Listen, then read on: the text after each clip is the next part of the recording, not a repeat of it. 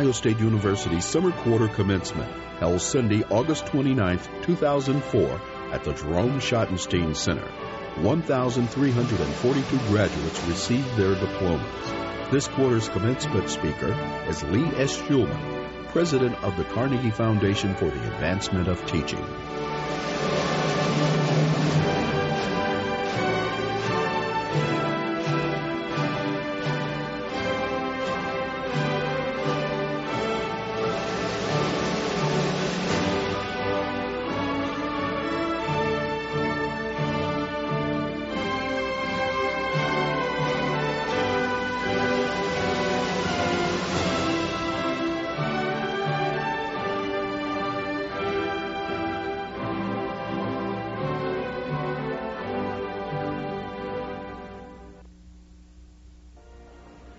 Good afternoon, ladies and gentlemen. It is my pleasure to welcome you to the 369th commencement of The Ohio State University. I am honored to preside at this important ceremony as this university bestows its academic degrees upon today's graduates. At each commencement, we invite a noteworthy individual to speak to our graduating class. And while it's always a pleasure to introduce this individual, it's even more so when the person hails from academia. Academicians tend to be more, the most memorable and inspiring of our commencement speakers, and today's speaker is no exception. Dr. Lee S. Shulman has built his career around teaching and teacher research, and without question is one of the nation's leading scholars in the field of education. He has been president of the Carnegie Foundation for the Advancement of Teaching since 1997. The foundation, created in 1905 by Andrew Carnegie, is a major national and international center for research and policy studies about teaching. Its mission is to address the problems that teachers face at all levels how to succeed in the classroom, how best to achieve lasting student learning, and how to assess the impact of teaching on students. Ohio State has many ties with the foundation, including last year's invitation to participate in the Carnegie Initiative on the Doctorate, called the CID, a multi year research and action project aimed at improving doctoral education at American universities. The foundation selected six of our academic departments chemistry, education, English, history, mathematics, and neuroscience to join a study of 15 partner departments around the country. Each partner department will analyze all aspects of their depart- doctoral programs and link specific activities to desired outcomes. Dr. Shulman's work and thinking have had tremendous influence on teachers and researchers. Since 1990, he has collaborated on programs and research to strengthen the role of teaching in higher education. These studies have emphasized the importance of teaching as community property and the central role of scholarship of teaching in support of the necessary changes in the cultures of higher education. Those themes are central to the mission of the Carnegie Foundation. From 1982 to 1997, Dr. Shulman taught at Stanford University, where he was the first Charles E. Ducommun Professor of Education. Prior to that, he was a professor of educational psychology and medical education at one of our sister schools, the Michigan State University, and also founding co director of the Institute for Research on Teaching. He holds bachelor's, master's, and doctoral degrees from the University of Chicago.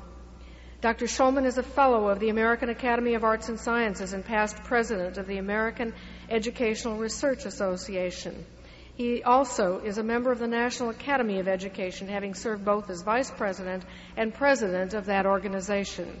He has received that organization's highest honor, the Career Development Award for distinguished contributions to educational research. He is also the recipient of the 1995 E.L. Thorndike Award for Distinguished Psychological Contributions to Education from the American Psychological Association's Division of Educational Psychology.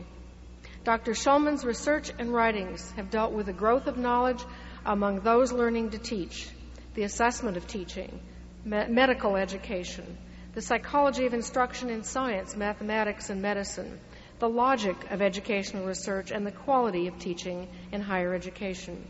as many of our graduates this quarter will earn PhD or education degrees and go on to careers in teaching, his insights will provide a wonderful closure to their educations at Ohio State. It is both my pleasure and my honor to introduce Ohio State's summer 2004 commencement speaker, Dr. Lee S. Shulman.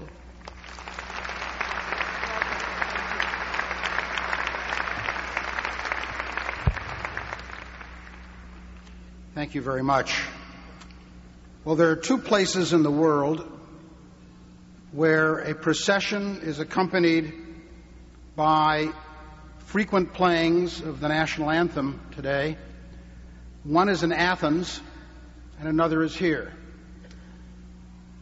I uh, have a feeling that as I look across the graduates, and I think especially of the deeply relieved parents, spouses, and other family members in attendance, that the years that led up to this afternoon have in some cases seemed like a 400 meter dash. In other cases, they've been more like the steeplechase with its water jumps and hurdles. And alas, in some cases, I think you may feel that this is the end of a marathon. But whichever of these may in fact apply to you, let me suggest that today is a day when each and every one of you is going to win the gold medal. And on behalf of all of us here who respect, admire, and love you, congratulations.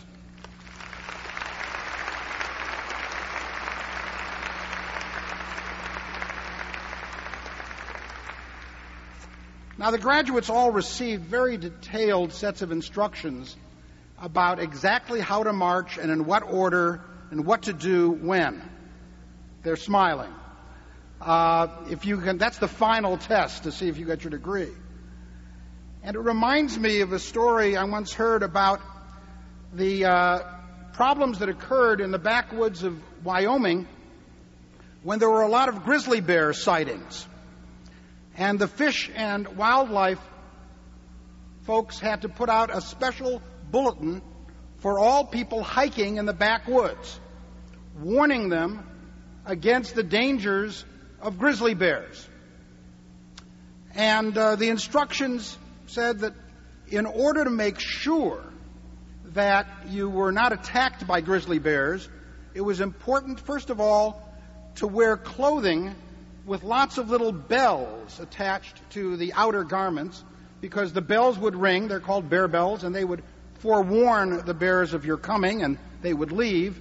But just in case that didn't work, uh, hikers were urged to purchase aerosol containers of pepper spray just to do the job if the bells were not sufficient. The, the memo went on and it said, um, now it also is helpful when you're hiking to be able to tell the difference between black bears and grizzly bears in the vicinity. And you can tell the difference by making note of the droppings on the trail that you're hiking on.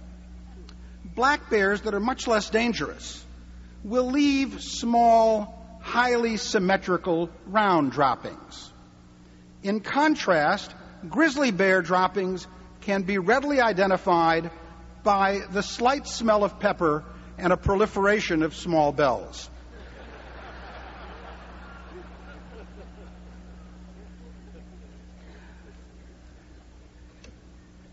Now, what makes a story like that funny? What makes it funny is what I want to talk about with you this afternoon. Because what makes any story funny is that it includes the unexpected. It includes a surprise. It includes something you didn't predict.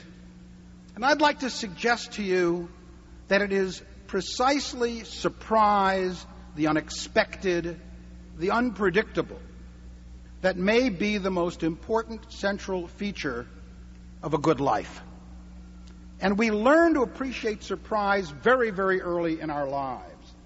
One of the sweetest sounds I hear in this graduation and every graduation I attend is the lovely, sweet sounds of babies in the audience. Some of the graduates have been busy doing things other than writing during the past few years. And what's the first game we play with every baby? What do we as adults insufferably do when we come into the company of a precious little infant? We start playing a universal game called peekaboo. And we sneak up on this poor, unsuspecting little child and go, peekaboo. And what happens the first time we do it? Yes. The baby bursts into tears. And we feel terribly guilty.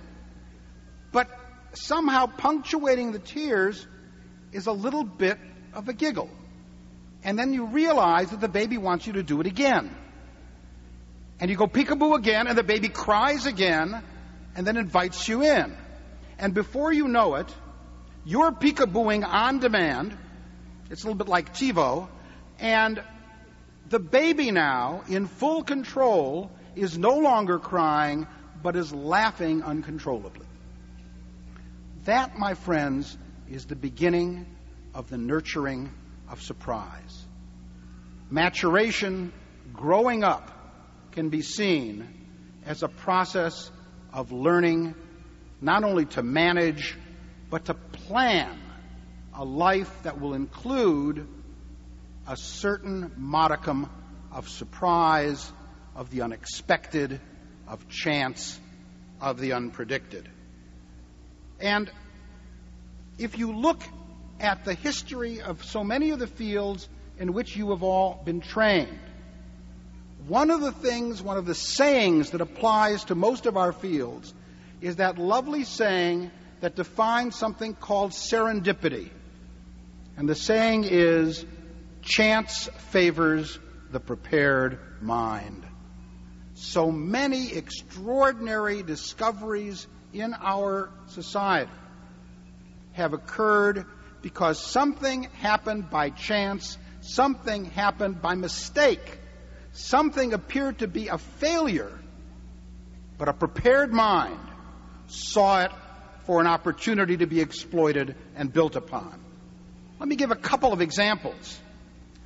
Uh, at the 3M Corporation, at the 3M Corporation, a scientist was experimenting with trying to develop a new kind of glue. And he laughed about the fact that he had created the perfect awful glue. He had created a new kind of glue that didn't stick very well, that could never dry, and if you put it between two pieces of paper, all of it would stick to one of those pieces of paper and leave the other one unglued. Perfectly awful. It had none of the characteristics of a good glue. And he simply shelved it. Except one of his colleagues was a choir director and needed a way to put notes into his hymnal that would stick in the hymnal but wouldn't leave glue behind. And they realized that they had invented post its. They're ubiquitous throughout our lives. It was a failed experiment. And yet it was a prepared mind that saw that the failure was, in fact, the basis for an important new innovation. The truth is that they could get nobody to buy post its. They put them out a dollar a pack, nobody would buy them, and so for a year, 3M gave them away by the millions, free. And a year later, all of us discovered that we couldn't live without them. Chance favors prepared minds. Let's take a more prominent, if you will, example. Louis Pasteur was doing research on cholera. This back in about 1870. And he realized that if you infected chickens with the germs from cholera, the germ notion was brand new at the time, you could give them cholera. And so he instructed one of his colleagues to take some old cholera cultures and infect some chickens so they could do research on them. Trouble was, the old cholera culture didn't work. The chicks got sick for a little while and then they were healthy again. Failed experiment. A month later, they got a new culture, much stronger culture of cholera, and Pasteur said to his assistant, infect a large group of chickens with cholera so we can study them. And by the way, be sure you use those other chickens in the failed experiment because we might as well use all the chickens we've got. And what did they discover happened? The chickens who had previously been in the failed experiment because they'd gotten the cholera strain that was old and weak didn't get cholera.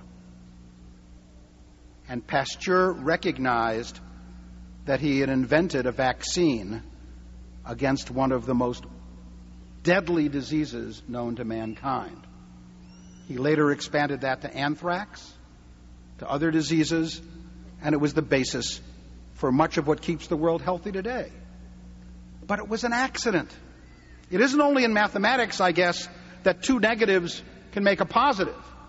Here were two failed experiments, but a prepared mind looked at them and found a positive finding. This, the lesson here is a very straightforward lesson that is a uniquely American lesson. It's a, it's a lesson of a nation that treats entrepreneurship and risk taking as a virtue and not as a liability. And that is, there is no great shame in failure if you can learn from your mistakes.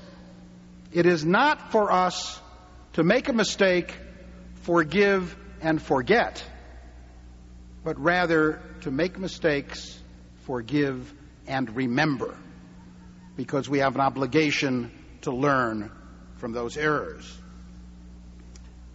But being that kind of risk taker, seeking surprise, that alone isn't enough. At the heart of our work is the recognition that we are moral actors who are responsible for everything that we do. I was doing some studies with engineers a few years ago, and I asked a group of them to define what an engineer was. And the definition they came up with was an engineer is somebody who uses math and the sciences to mess with the world. And then they added, and once you mess with the world, you're responsible for the mess you've made.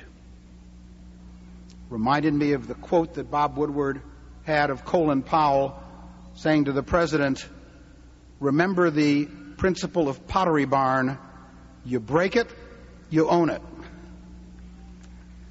The, the recognition that you are being educated to take the kind of risks that will lead you to be capable of successfully messing with the world is terribly important.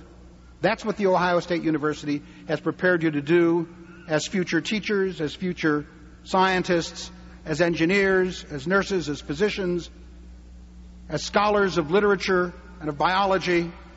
But never forget that once you start messing with the world, you are responsible for the mess that you've made. And that indeed, you have to plan your messing so you anticipate those messes well in advance. So let me suggest three principles. The first, plan what you do very carefully, but at the same time, remain open to great surprises.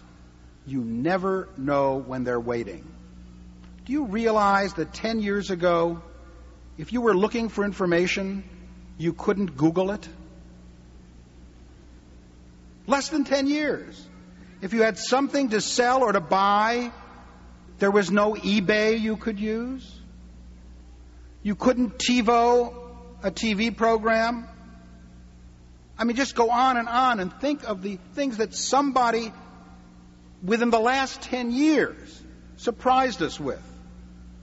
Who needed FedEx until we had it? And who can live without it now that we do? These are the kind of surprises of messing with the world that you are now capable of. But I assure you, they were planned carefully by people who are also open to surprise and the unpredictable. Take risks, but always learn from your failures. Don't be discouraged by them. If you don't fail, it will be much harder to learn. And finally, do mess with the world. But do take responsibility for the mess you've made. Let me leave you with my favorite blessing. It comes from Shakespeare's last play, The Tempest. The Tempest is a wonderful play. As you may recall, it opens with this horrible storm and shipwreck. And the castaways are thrown together on this island and have a whole series of adventures. And Prospero, a character that Shakespeare may have modeled after himself, at the end of the play is ready to bless his daughter Miranda and her loved one Ferdinand and send them back by boat on that same treacherous sea to the mainland where they can lead their lives. And the blessing that Prospero wishes for them is a very simple one that I wish for you. He wishes them calm seas, auspicious gales. He wishes them this optimal blend of stability and terror, of predictability and surprise, of the everyday calm and the auspicious shock of chance and innovation. That's the good life, my friend. That's what I wish for all of you calm seas and auspicious gales. And if in that context you can take this mantle and mess with the world in ways that the world needs messing with, you will leave behind a legacy far more substantial than the whiff of pepper and a proliferation of small bells. Congratulations. God bless you all.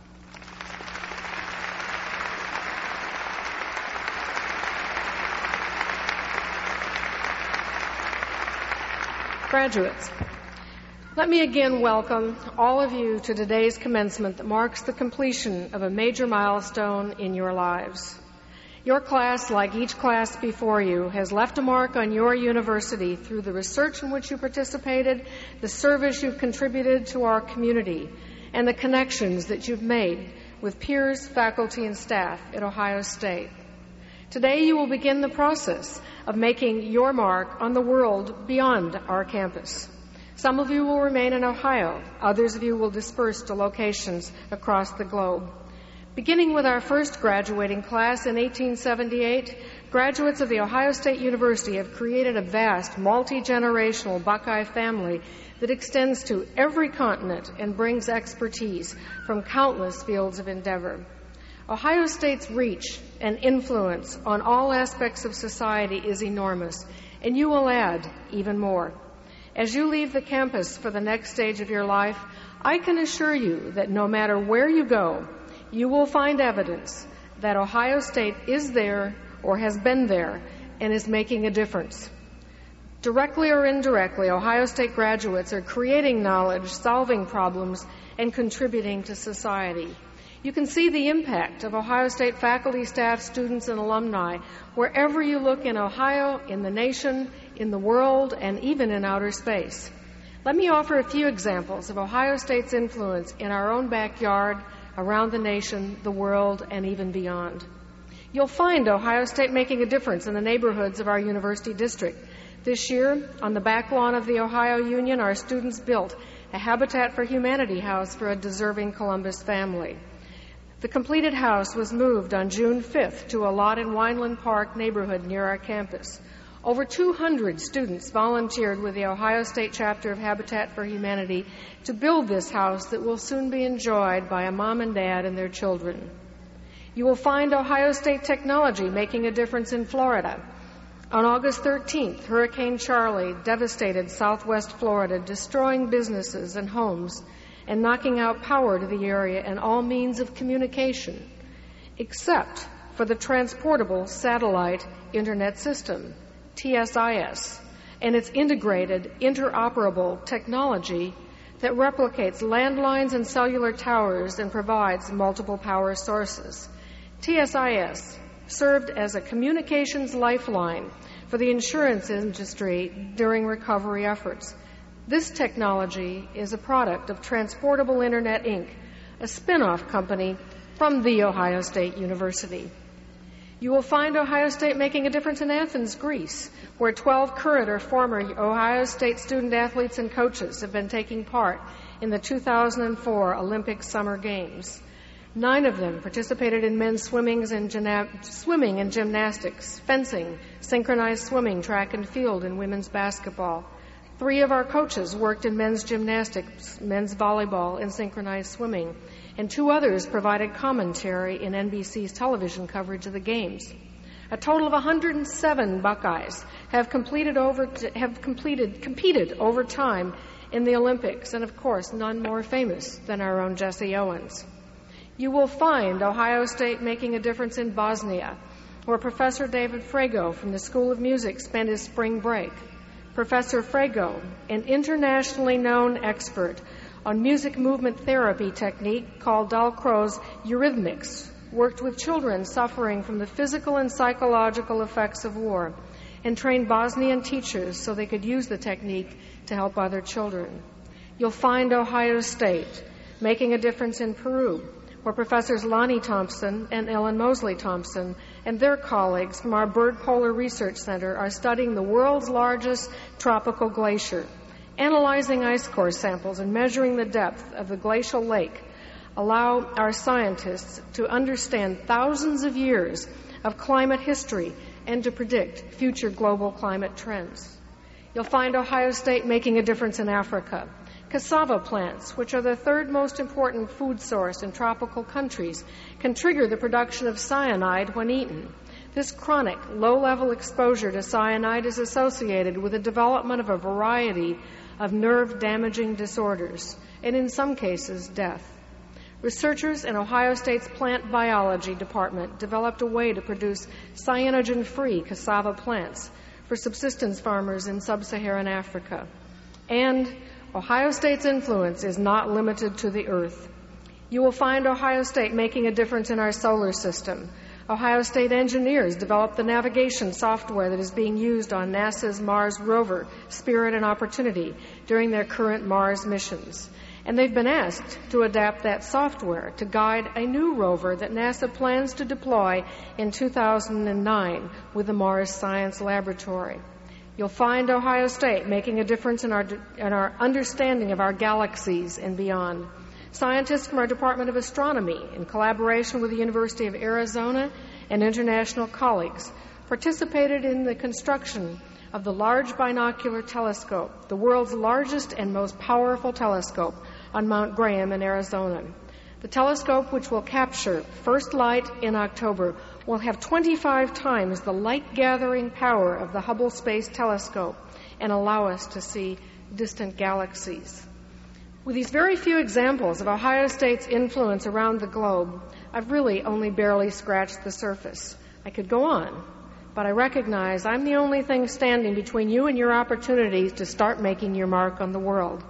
Your Ohio State diploma represents the culmination of your education and your passport to the future. Thanks to the accomplishment of Buckeyes all over the world, Ohio State's presence extends far beyond our campus. Your Ohio State education has prepared you to carry forward this legacy, whether your future lies in Columbus, Florida, Purdue, or outer space. Congratulations to every one of you.